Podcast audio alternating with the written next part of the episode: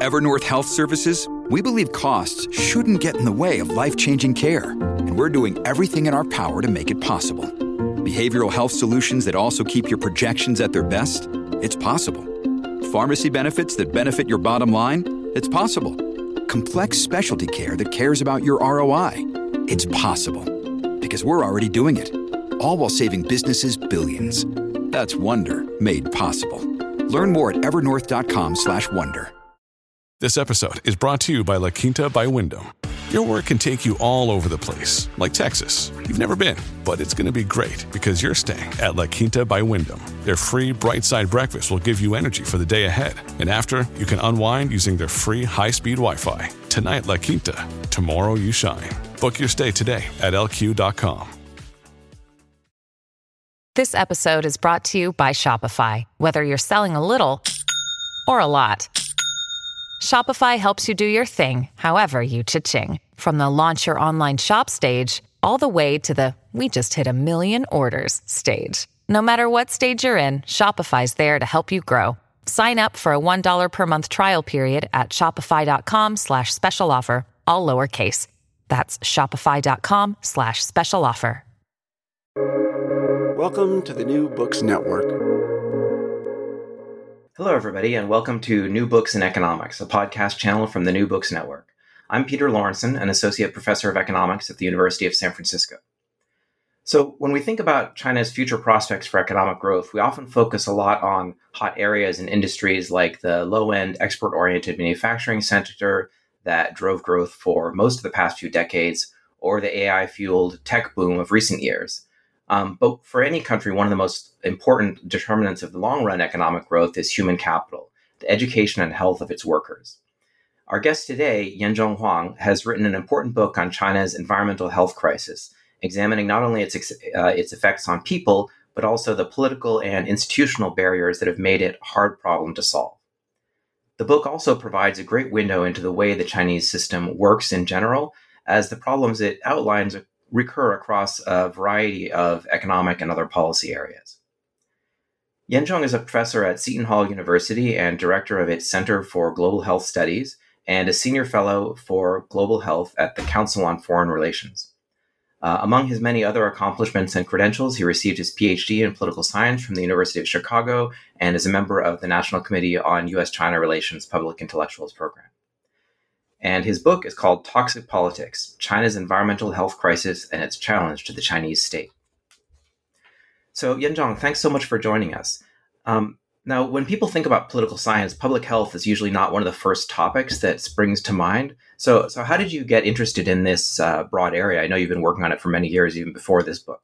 Interesting question. Actually, this morning when I was uh, giving a presentation at the Johns Hopkins University SAIS event, you know, I was talking about you know the um, impact of the COVID, you know, on U.S.-China relations, you know, and it, it, was also time to celebrate the release of that book, you know, on engaging China, this the 40 or 50 years of history, you know, to you know, recognizing the uh, achievement of Professor Mike Lampton was a long time you know, faculty member of the Johns Hopkins University. In fact, I was found it is interesting because Mike's research, uh, the, his dissertation was you know, about the politics of medicine in China in the Mao era.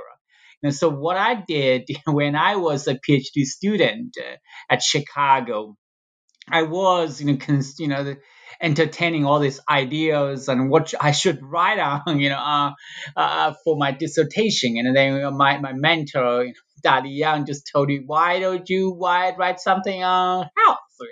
I thought um, initially it was sort of a crazy idea. to be honest, because who would expect a political scientist to write on public health? But you know, after I read you know Michael Mike's book, I realized you know there's a lot you know a political scientist could actually write on in terms of you know the uh, the health politics in the post Mao era.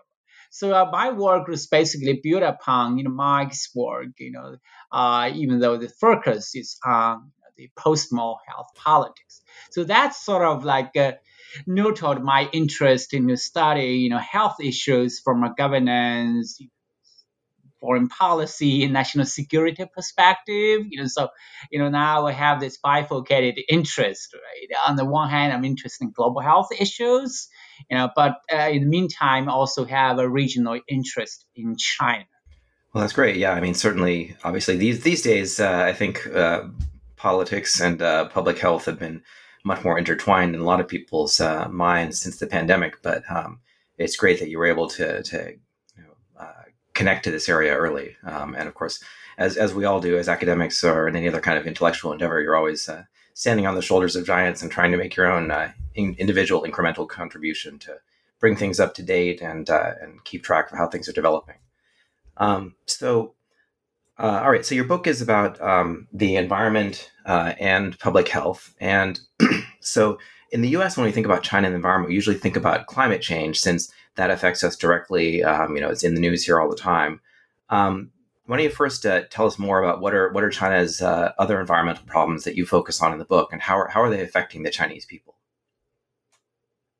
Well, you know, actually, you know, speaking of climate change, right? Certainly, what sometimes we confuse is too, right? This, uh, the contributor right, to the greenhouse gases. You know, most of them you know, actually not considered, right, the um, uh, the pollutants, you know, uh, the uh, that causes air pollution, right? The issues like PM 2.5, you know, the uh, uh, the, the, the ozone, you know, this is actually not a major contributors, you know, to uh, greenhouse gas um, effects right? Uh, so you know here, but the book is you know focusing more um, the um, pollution, right? Air pollution, water pollution, and soil pollution in China. Even though it also tries to shed light, you know, uh, this policy process in terms of China, how to deal with this climate change, you know, because you know these two, even though there are differences, you know, they are still uh, interrelated in terms of you know, that uh, you know if you consider the the, the, the corporate of the air pollution, right, the, like this fossil combustion, right, they themselves also an important contributor to uh, uh, the uh, climate change. Uh, um, so, you know, uh, the, the, I want to focus on the uh, the three major links, you know, air pollution, water pollution, and soil pollution and uh, uh, and I found, you know, indeed, right, this this pollution, right, this has been a major um, uh, environmental health hazard in China. If you look at, you know, the outdoor air pollution, right, that is the uh, it is considered the largest single environmental health risk because it's linked to 1.24 million uh, premature death in China. You know, that accounts for nearly 40% of the global total. Right? And of all the risk factors for pollution associated, you know, mortality, you know, this ambient, you know, PM 2.5 is actually uh, the number one killer. Right? It is responsible for more than 1.1 million deaths. You know, that is one quarter of the total global attributable death and 21 0.8 uh, percent of the attributable global disease burden. Right? This is in China. Uh, so you know this the uh, pollution has indeed been uh, a major challenge to China's environmental health. You know, there's other challenges, you know, that associated with like food safety, right? Because pollution right now is increasingly also a food safety issue, right? Uh, uh, China has a saying, you know, that for the emperor, the people are everything, right? For the people, food is everything. But uh, if you look at right how you know that uh, the um, the the food safety, right, the issue uh, in the country. There was a study in 2002. You know, uh, they, they found that in one of the few nationwide food safety tests, uh, the Ministry of Agriculture might found that 20 nearly 28 or 29 percent of the rice samples, you know, were laced with levels of lead, you know, that exceeded national safety standards, and 10 percent of them had excess, you know, cadmium. You know, so all this, you know, that, has also important, uh, uh, uh, uh profound implications for uh, China's future. Yeah, so the the food safety issue. So it's not just uh, you know I think I've thought more commonly of food safety as being about um, you know introduction of pathogens or um, obviously the prominent uh, case where there were uh, um, plastics introduced into milk, um, which were were harmful to children into into um, I think powdered milk. Um, but you're saying there's also you know even if even if everyone is kind of perfectly honest along the way once you grow the plant or something, but if the if the soil or water in, in which the plant is grown or in which the animal feeds is uh, is is polluted, then then you're still uh, you know it's it's tainted from the start. Huh? Absolutely, yeah. Well, so this is how you know that when we talk about uh, food safety, it's not just about adulterated food. You know the uh, know melamines, you know the chemicals, you know being like mixed in the uh, the, the, the, food, but also the pollution, right? The, uh, the contamination, contaminated soil and water itself is contribute uh, to the problem. Right, and once it enters the food network, that's also you know I was thinking you know one of the reasons why I think air pollution became a particular big issue is because it's just it's just so hard to avoid, right? You you know, rich or poor, you're you're you have to deal with polluted air. You know, dirty water, then the rich people can filter it. You know, buy bottled water or whatever. Um, and you know, food. You know, you can you can cook it and stuff. But uh, but yeah, if there's if there's poison in just everything around you all the time, there's there's no way to avoid it, uh, and and it's hard to feel safe uh, no matter how no matter how privileged you are uh, in other respects. Yeah, that's right. Um, so uh, okay, so so there's huge health impacts from this. Um, other than you know straightforward public health impacts, are there other effects from uh, this um, this pollution problem on uh, on China or its relations with other countries? Well, I think you know then you, we just talk about the, health implications, right, of the uh, those environmental challenges. But uh, you know, in the book, I also addressed the economic, right, social, political, and foreign policy implications, you know, China's environmental health issues. You know, uh, you are the economist, right? The, the uh, uh, you know better than I. this the uh, economic cost of pollution, right? If you uh, use the, uh, I think Tom Schelling developed this uh, it's a good value of a statistical life or VSL to measure, right, how much people are willing to pay to reduce the mortality risk Uh, if we use that to measure the China's economic cost of pollution, right, the annual uh, you know, the, the growth of total welfare losses, you know, due to premature mortality caused by this exposure to air pollution, you know, during 1990 and 2013 was estimated to be 11%. And, you know, the World Bank estimated that China lost 10% of the GDP to air pollution alone in 2013.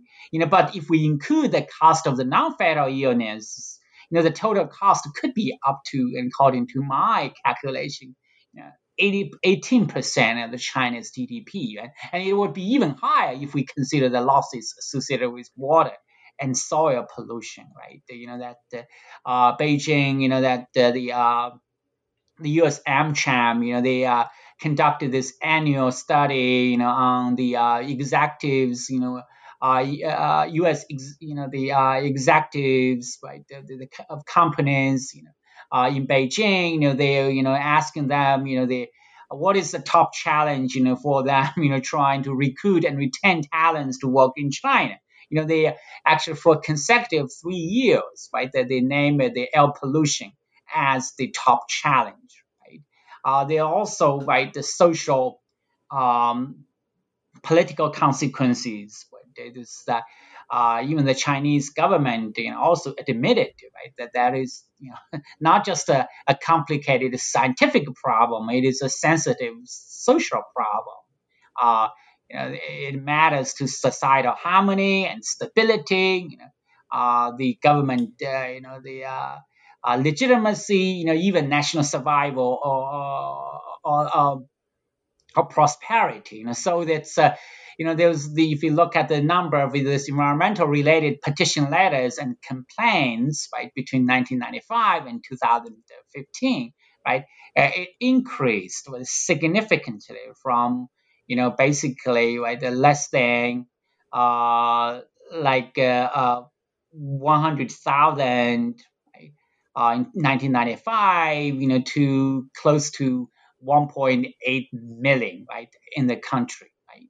Uh, so, and in the meantime, you know, this environmental health crisis has an international dimension. It's not just because it has an international origin, right, but also because you know, China's right, these environmental health problem, you know, can can spill over effects. You know, there was, you know, this study in 2014 by using the 2006 data, you know, uh, for air pollution in China, you know, they found that when strong winds blew across the Pacific Ocean, you know, uh, those pollutants, you know, produced by China's export sector accounted for at least, you know, at worst, right, uh, uh, four uh, percent to six percent of the carbon monoxide, you know, rec- recorded in the Western United States. Assume that's California, that's where you uh, stay now you know, up to 11% of the black carbon pollution and 12% to 24% of the sulfate concentrations. You know, so you know this is the there's the impact on also on international relations and global governance. You know, and uh, you know, interestingly, the Chinese efforts to uh, like close factories in the mines, you know, to reduce the pollution actually only drove up the prices of coal, steel, and aluminum uh, in 2017, you know, that uh, in the international market. And so that is a very complicated global governance challenge. Well, actually, let me let me back up just a sec. Um, so you mentioned petitions, and and uh, since this is economics channel, so not everyone here is going to know about this very unique sort of Chinese um, system. So so what is what is the petition system, and why is why is that significant? Like you know, in China, there's you know a billion plus people. So a million sounds like a lot, but I mean, it's a million, a million what? And, and what, what is this system? How does it work? Well, you know, the, you know this, this is the, the, these, the, those petition letters and complaints officially recorded right in the uh, uh, uh the China's you know this the uh, the system of reporting right? The the, uh, the, the, the Ministry of Environment you know the uh, uh, uh, you know, until uh, like 2015, you know, they had this system, you know, basically, uh, you know, uh, conducted the uh, the, the, the basic tally, you know, on those the uh, the number of people who wrote petition letters and complaints, you know, to the government. Because you know, in China, certainly, right, we know, right, that when the people were responding to the issue of pollution, environment, and other environmental issues, you know, many people, or more, I would say most people, would choose, you know, just to, you know, like uh, complain, you know uh, informally, right? The, the uh, you know this is sort of like what Albert Hirschman called the you know this the um, loyal, right? They would, uh, you know, not, uh, you know, uh, officially, right, the, the uh, complain to the government. You know, so that itself, you know, takes, you know, the courage to do so, uh, and it should be indi- uh, seen as indication of how strongly they feel about the the, the pollution, the challenge the env- environmental challenge in China. Right. So this might be a letter written by someone who says, "Hey, there's a you know the the river next to my house is black and mucky and smells like petroleum or something like that or or they might get a, group petition together and have 20 or 50 or 100 people sign it and say you know we're all really worried about this new factory that's going in things like that. That's right that's right. So you know there could be like you know the initial but until like 2010 you know most of that is uh, like there's complaints in the form of petition letters right?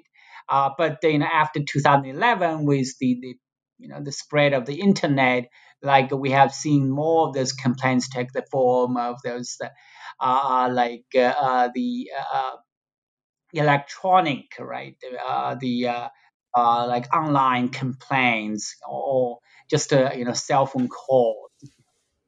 Okay. Well, so all right. So the people are upset. The health impacts are severe. Uh, the Chinese government is worried about the long run um, economic impacts of this as well. Um, but you know, when we hear about China, we usually hear about it being a dictatorship and about the government forcing people to do what it wants, even in violation of uh, you know Western ideas of human rights. You know, they can impose a one-child policy. They can shoot protesters in the street, put minorities in camps, imprison Nobel Prize winners, or you know, smack down their most high-profile internet entrepreneur when he's disrespected them. Um, or to put a more positive spin on it, you know, they were able to impose a lockdown and bring the coronavirus under control much more rapidly and effectively than in the U.S. So it seems like they have the power to do whatever they want to. So, so why are they having trouble uh, stopping pollution? Well, you know, well that that I think uh, you're right. You know that uh, you know there's we often talk about you know this top-down approach, right? The, the uh, you know Chinese government and the Chinese people are very proud, you know, that the, one of the advantages of the system is this ability to concentrate forces, right, uh, to do so-called big things, you know. But uh, you know that uh, you know for a long time, you know, this issue of pollution or the environmental challenges, right, uh, they have been there, but it has not been really right elevated, you know, as agenda item until after the end of 1990s, right? And China has not really launched an all-out war on pollution, right, until after 2013. You know, so first of all, right, you have this four decades of rapid industrialization, modernization, you know, that, uh, uh, uh you know, basically, uh, uh um, contribute you know, to all this you know these these problems right? You know this you look at the scale and scope right of this uh, pollution in China right? During 2011 2013 by China consumed more cement than the United States did in the entire 20th century right? It consumes 21% of the energy uh, in the world, right? So, you know, to tackling to tackle the problem pollution in China, we have to keep in mind you know, this uh, this huge, tremendous challenge, right? That the government has to deal with.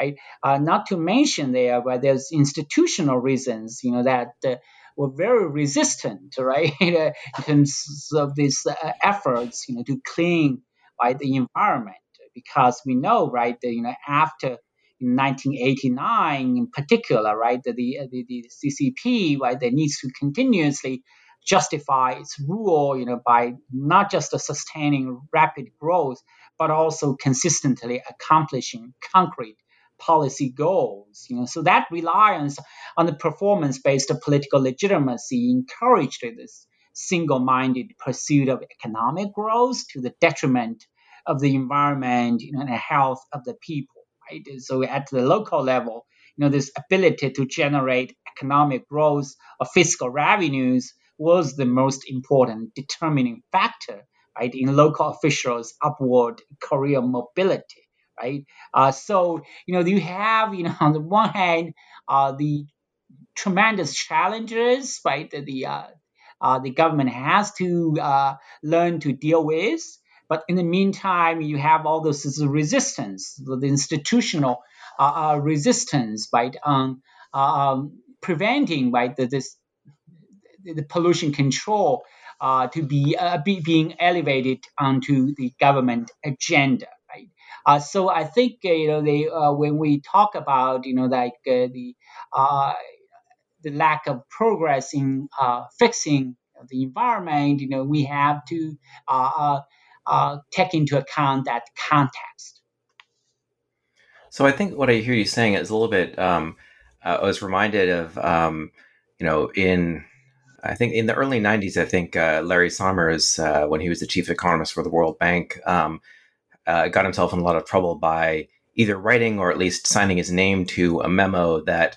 Uh, you know, pointed out by uh, at least a very narrow economic logic that a lot of poor countries should be perfectly happy to pollute because you know, yeah, you know, asthma is not good and maybe you lose a couple years of life, but if you, you know, get to get the resources to build schools and roads and put a roof over your head and, you know, uh, you know, get yourself a car or television for the first time, you know, maybe that's a, a trade-off that people are willing to make and that's in some sense in their interest. Um, now, I think he lost his job for that one, but um, but in a sense, what what I hear from you is, is a little bit that you know they didn't solve the problem. It sounds like both at the top levels of the Chinese government, they said, you know, economic growth is what we need, and and even at the levels of, uh, you know, that was the command coming down, but also that was the pressure coming up. Ordinary people weren't uh, saying, no, no, please don't put a factory um, here. They were saying, uh, you know, we we want the factory, and you know, they, they weren't that concerned about pollution. Yeah, you know, so well, I think Larry Summers, you know, had uh, well, well, certainly what was said something right. This, this many of the developing countries, you know, that uh, like China initially, right, were uh, indeed were thinking about right when you know the Western countries were calling for you know the uh, China and the, you know other developing countries, you know, to also you know care about the environment you know, while you know the uh, pursuing economic growth. But uh, you know at a time you know when you know that uh, uh the, the, the, the, uh, uh, the, the, the country was this the sole concern was by economic development. It was to um, fulfill right this needs and demands for basic necessities right it is you know understandable right those environmental issues will become you know like a back burner uh, issue right? You know but uh, you know over you know but people's expectations change right as china uh, grows you know uh, become more prosperous you know the people also they had their expectations you know change. Well they were no longer you know, value, you know, those just those basic necessities, right? They started to value increasingly right, the importance of health, you know, all the, you know, like le- needs like leisure, right? The, uh, you know, this is also measured by this VSL, right? This value of statistical life approach, right? You know, the, uh, you know, they find that initially, right, that this the uh, uh, people are willing to pay like 1 million yuan, you know, to uh, re- uh, uh reduce the mortality risk, right? The uh, uh, but now, but I'm just cut this. You know, so, um, uh, uh, Peter, uh, I think I, I made a mistake, you know, when, by citing the uh, the data.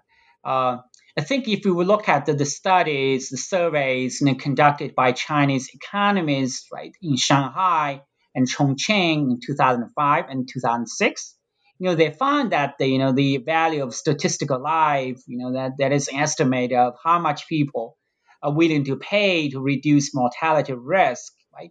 Uh, it was, you know, approx- approximately 1 million yuan, you know, that is about 122 uh, thousand US dollars. You know that was actually much greater, you know, than what is you know uh, implied you know, by uh, the uh, those the uh, um, this other approach, right? you know that uh, suggests you know that uh, the you know the to measure you know how much people are willing right to Mm-hmm. Uh, pay to reduce the mortality risk or losses of pollution, right? This is like 280,000 yuan right, or 34 uh, uh around thirty-four thousand uh, dollars. You know, but you know more recent you know uh, uh studies you know suggested that Chinese residents are willing to pay an average of you know three point eight percent of their annual household income to reduce PM two point five concentration. You know, by just a one you know micrograms uh, per cubic meter. Right. So you have seen what this is actually people right? They have uh, they're willing to pay more in order to reduce the pollution, you know, and that expectations, right? That this increasing uh, need for better, you know, high quality air by itself, right, is uh, now you know pushing for government you know to uh, uh, make changes by the environment you know to improve the air quality because Hi, just coming back, we had a little bit of a technical glitch um, that hopefully we'll be able to iron out in the editing. But um, the uh, next question I wanted to ask was um, in terms of the, the, the China's environment. You know, you've mentioned so all these problems they've faced, um, but you know, some of it seems like a little bit like uh, um, you know the old story. So maybe they didn't prioritize. Uh, um, you know, environmental health as much because they were both citizens and the government were really oriented towards uh, you know, uh, sort of a, a, non-green GDP, just good old-fashioned economic growth. You know, having a bigger house, better better stuff um, than than they did, and you know, felt pretty successful when they looked at their lives compared to the lives of uh, of their parents. Um, but now that's changing. People are really um, you know, less concerned with their basic material well-being um, and are much more concerned with, um, you know, especially in the urban middle class, uh, are much more concerned with uh, with environmental and other kind of uh, you know soft aspects soft aspects of development. Um, and and also the government is more concerned with that uh, as a long run consideration. Um, so so now there's more priority on it, and also uh, you know the the general assessment of Xi Jinping is that he has a lot more power than um, any individual leader um, for for quite some time. So uh, so when he takes when he really cares about an environmental issue and he decides to take action on it, what what kinds of challenges does he still face that, that keep him from you know fixing a problem if he decides he wants to? Yeah, that is that's the thing. That is a great question. I think you know certainly right. That you know when you have you know like a uh, what I call or, or many uh, other political scientists called a bandwagon polity. Right there, uh, you have a superordinate actor right in charge. You know then the other political actors, you know, look to, you know, the him as, you know, like the bellwether, you know, that uh, eager to jump onto his bandwagon to, you know, to show their loyalty and support, right? Uh, you know, that actually facilitates, you know, policy implementation, especially, right, if the, uh, uh, the leader, right, that shows clearly, right, the, uh, this is my priority, right? This the uh, so you know that the, the, the you you're gonna find that, that this policy discrepancy, right, the, between the leader and the lead and the led is going to be uh, significantly reduced. But that being said, you know that China, you know, continue to face challenges in terms of enforcing uh, this pollution control, you know, because right, uh, one of the challenges is you know, issue of legitimacy, right? You know, you have to continue to uh, justify um, the uh, uh, uh its, its its ability to rule, you know, by delivering right this concrete, you know, the uh, uh, social economic you know, goals, right? The the fulfillment of those goals, you know, that is not just about uh, social, you know, uh, progress in terms of the pollution control, you know, but also uh, when we talk about you know this this the uh, economic progress. You know, unfortunately, right, uh, even with all those calls on green GDP, right, that this pursuit of the GDP growth, you know, continued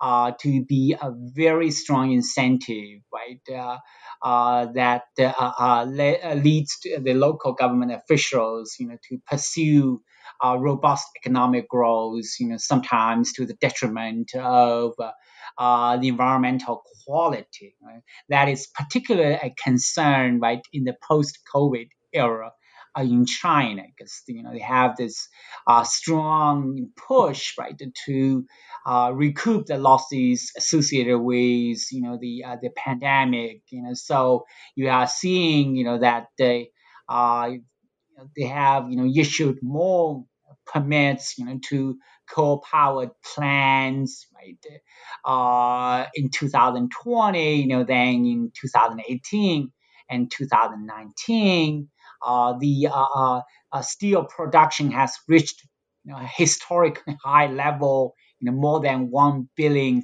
tons now right? Even though you know the government is concerned about you know those so-called excessive you know uh, uh the steel production capacity and trying to uh, uh, uh, crack down, you know, on those, uh, you know, the, the, the, steel mills, you know, some provinces, you know, trying to, you know, the, uh, to uh, uh, produce you know, the the, the steel, you know, without you know the uh, the, the the government uh, permission. You know, there's you know, but you know this.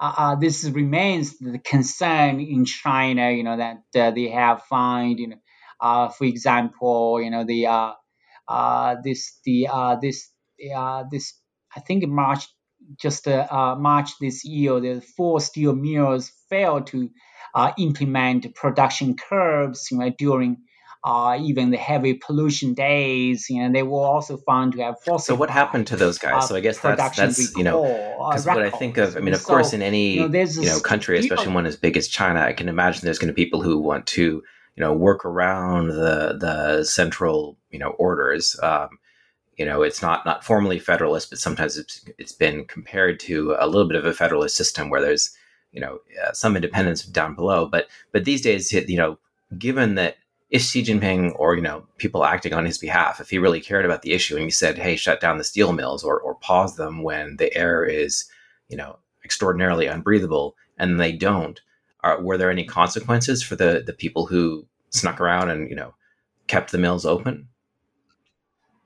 Well, they well they have that. This is again, this is a top-down approach, right? This is, they have sent inspection teams, right? That's the uh, to the local level, you know, just to, to enforce the government, you know, the environmental control, uh, uh the pollution control measures. You know, they were uh, indeed, but the local government officials, you know, who uh, neglect their duty of environmental uh, um, protection would be disciplined. You know some were even uh, like uh, uh, even lost their jobs, you know. But but the, the, thing is that as long as you know systematic level, right, uh, the uh, the risk of being caught, you know, and the the uh, the, the cost, right, of being uh, found, you know, to, uh, to to have not, you know, follow the government, you know, the uh, uh, environmental rules and norms, you know, remains lower, right? You know, than you know the uh, they're they're not being they're not being harsh enough with these guys. So so they're they're saying, well, yeah, sure, I know that this rule is going to be sorry. broken, but uh, maybe worst case, I'll be transferred to another job, or you know, they'll they'll punish me or fine my factory a little bit, but but you know, the odds are are relatively small and you know whereas i guess the certainty of like if i leave if i leave the if i if i shut down the factory for a month all these unemployed people are going to riot in the street or you know i'm not going to make my my gdp growth quota for for this year or something like that and that's going to hurt me too. So they just go ahead and take the risk. Yeah yeah absolutely right? As long as the odds of being fined you know right uh, uh, remains small as long as the cost right of uh, these the uh, not honoring the government environmental rules, you know, remains low, you know, and uh, you know if you could being asked to, you know, like temporary shutdown, you know, then later you could reopen, right? You know, this is all, you know, like uh, going to send a signal, right? The the the, the cost is really, you know, uh, uh, not as high, you know, as when you compare to the benefits, right? You know the uh, the uh, of uh, uh, um, excessive production, right. you know, that, that well, so okay, pollution, so even even uh, even the mighty Xi Jinping doesn't have uh, all the power that uh, he wants, and maybe he's got a little bit. It sounds like he and the other top leadership have a little bit of mixed feelings about you know how much they really want to tamp down economic growth. You know, kind of like in the U.S., right? We you know everyone everyone says individually like I want you know I want clean air, but you also want a job, and when it comes down to like clean air, you know for for everyone versus a job for me, maybe I'm going to choose my job first. Um, but uh, what about what about from the bottom up? Um, do, do, citizens have any power to to push for change in China? Has there been any uh, developments or success stories in that front? I mean, you know, successful protests or NGOs that can can push back when uh, you know maybe if these local governments are are not doing what the central government says that it wants. Well, you know, if you look at the, the, social participation, right, even though, right, when the China launched that war on pollution in 2013, that uh, it, it, it, officially encouraged the social participation, right, in these the process of pollution control. You know, but you know, we know that after 2012, right, the, the civil society organizations, you know has, you know, in terms of the participation process, policy process, have overall, you know, being uh, uh, discouraged, right? As you know, it's no, there, there are maybe still, right, the civil society organizations promoting for uh, environmental protection, you know, like Ma Jun's, you know, IEP, right? But uh, overall, you know, they are uh, you know the numbers are small. You know they are you know the uh, uh, the, their ability you know to uh, participate effectively in the policy process remains you know like a negligible. You know this is again it's a very top down uh, uh, process. You know that uh, uh, in fact, the COVID-19, right, this government response, you know, just to demonstrate, you know, that how, you know, that uh, this the uh, uh, this top-down approach you know, worked, right, in dealing with a major uh, crisis again, right, that would reduce the incentives for uh, involving, engaging, you know, the civil society uh, uh organizations, right, in uh, pollution control. You know, not to mention, you know that uh, in terms of you know tackling pollution right the, uh, there is no strong you know like consensus right uh, uh in China even among the Chinese public right uh, that this is something we got to you know, do right? This is you know this is something you know that uh, you know this the uh the the, the uh the government needs to right, right so so there's so there's uh, progress in the sense of of making it more of an issue uh, or taking it more seriously than they did in the past. But uh, and then maybe the central government has a little bit more uh, leverage than it did, but at the same time, it's also undercut a lot of the sort of developing civil society uh, elements that that kind of in the 2000s were were starting to mobilize on behalf of uh, of environmental protection. And so now now those kind of bottom up forces have been have been weakened relative to where they were before.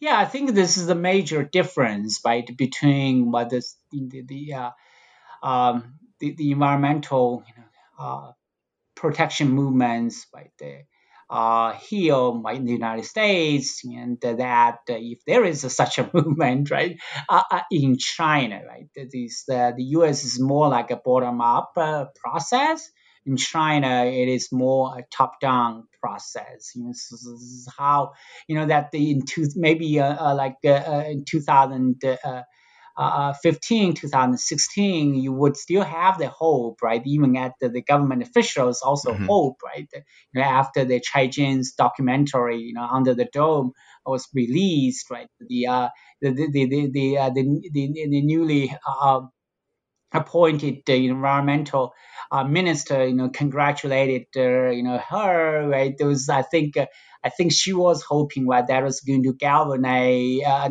you know, social forces, you know, uh, pushing forward the, environmental, uh, the protection agenda, you know. But you know, once you know that, you know, this so-called this the the, the China's the the the uh the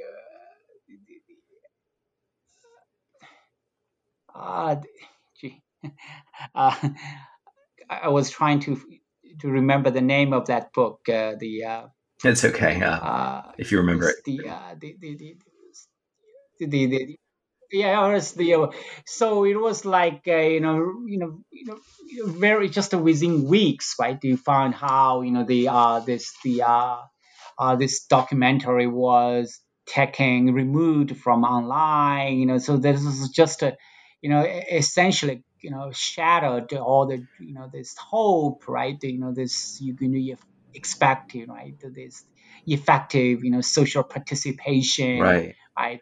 Yeah. Uh, so for China's, people who don't know it, listening, just uh, this was uh, Chai Jing was a very process. prominent uh, journalist in the in the state-controlled media system, and uh, she um, and correct me if I get this wrong, Yanzhong, but she uh, put together a uh, documentary movie with uh, various collaborators about the, the, impacts of air pollution. Um, and really, uh, you know, it kind of spread through the country like wildfire, but then, um, which which gave people a lot of hope that, that, this issue would be addressed uh, more seriously and would create pressure on the government. But uh, but then the um, it was pretty much taken down and um, take, made made off limits to discuss after after not a very long period of time. And would um, has there been anything, uh, you know, from the sort of journalistic side? Uh, has anyone else done anything comparable? Like, is there still any investigative journalism, you know, uncovering when there are major health hazards that, uh, you know, the the political system or or um, an ordinary kind of uh, monitoring didn't uncover, or or have they been pretty much stopped?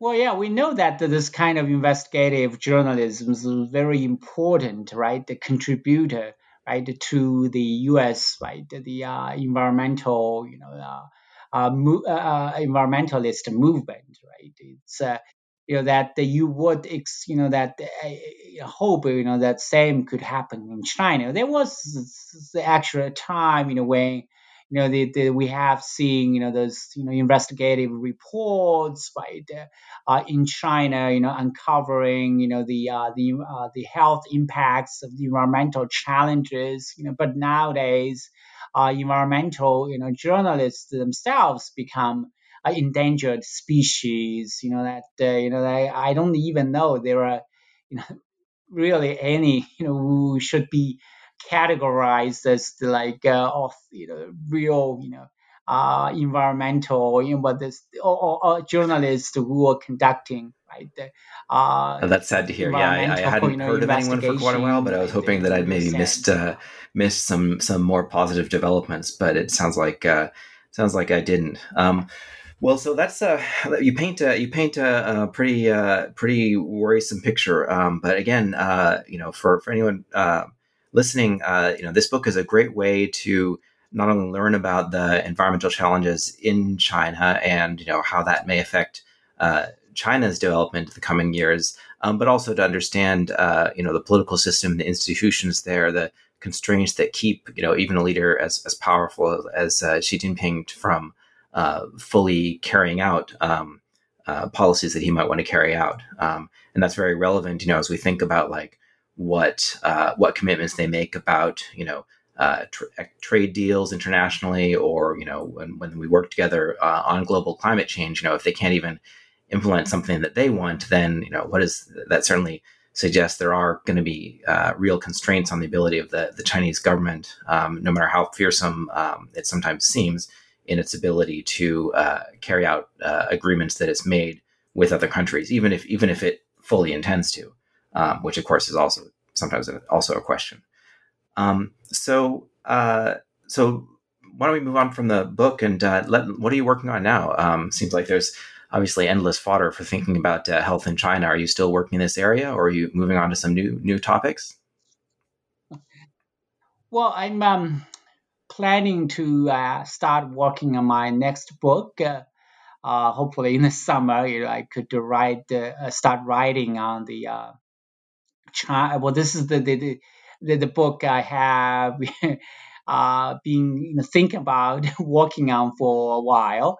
I just didn't find the time to uh, write it. Uh, this the book it's called the politics of infections in China. You know, basically, I want to examine you know, they are China's you know, response to major disease outbreaks, you know, from SARS to COVID-19.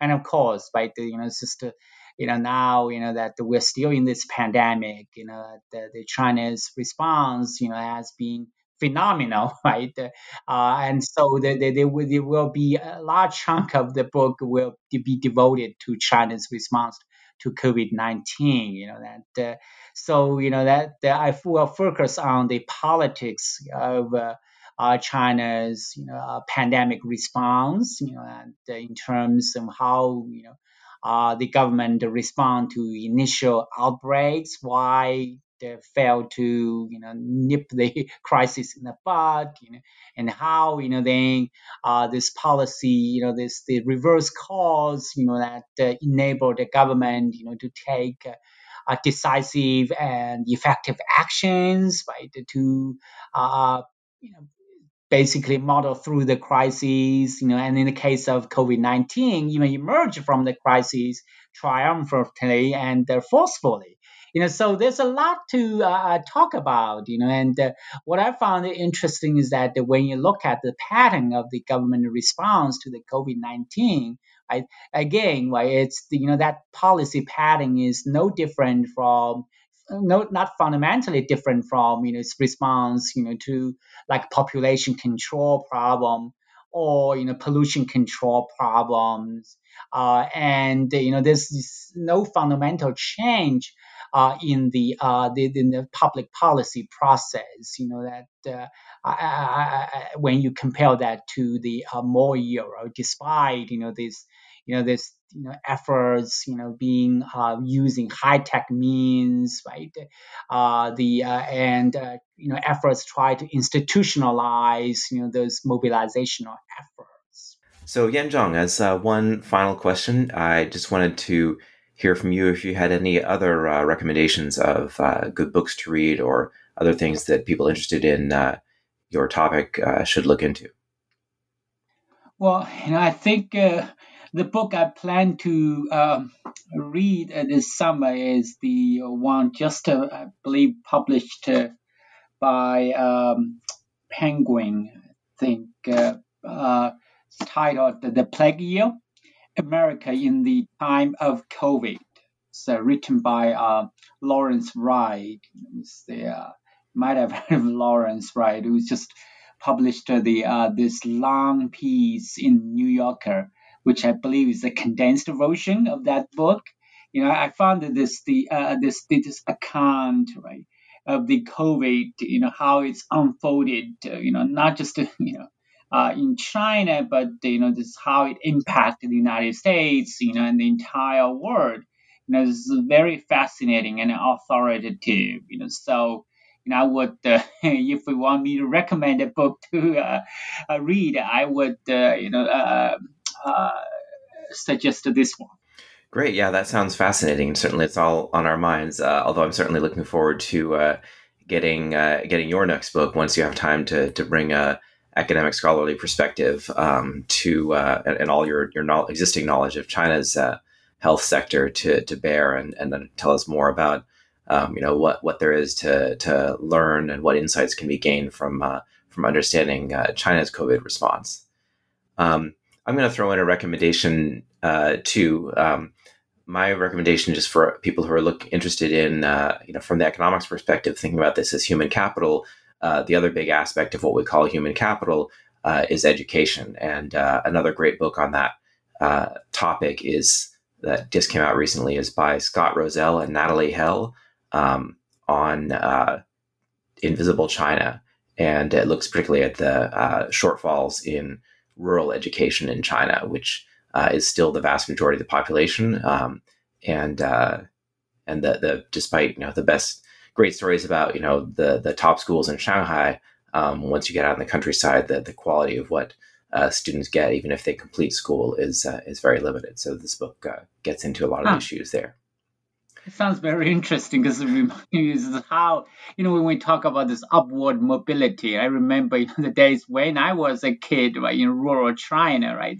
Because I went to the, certainly was, you know, school, you know, that's in the countryside, you know, but, uh, you know, uh, you know, even we, you know, you could say, well, the urban kids, you know, they, they received better education, right? They just, you know, we're not on the same foot, but, uh, you know, it's still, I think that the, the system seems to provide, you know, like um, certain like uh, equal opportunity, you know, even for, you know, kids like me, you know, could get into, you know, some of the best, one of the best colleges in China, you know, so, you know, I don't know what's the situation today, you know, to what extent this has changed, you know, and make things worse or better, you know. So I look forward to also reading that book as well.